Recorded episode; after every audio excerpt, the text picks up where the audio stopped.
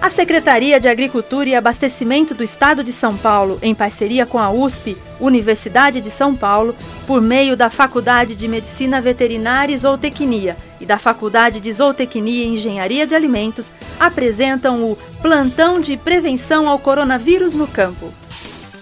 Olá, viveiristas! No plantão de hoje vamos falar sobre os cuidados nos viveiros de mudas cítricas.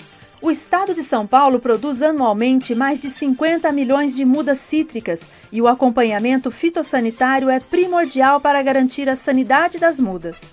Mais importante ainda é garantir a saúde dos produtores e trabalhadores neste cenário de pandemia do coronavírus. Por isso, algumas medidas adicionais de segurança são recomendadas.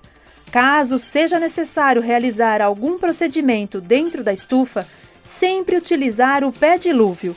Além disso, desinfetar as mãos, os utensílios e equipamentos instalados na anticâmara.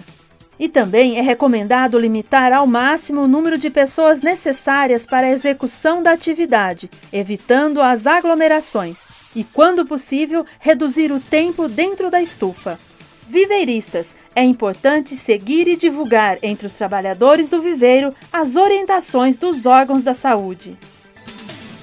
Este foi o nosso plantão de prevenção ao coronavírus no campo, contribuindo com a saúde do produtor rural paulista.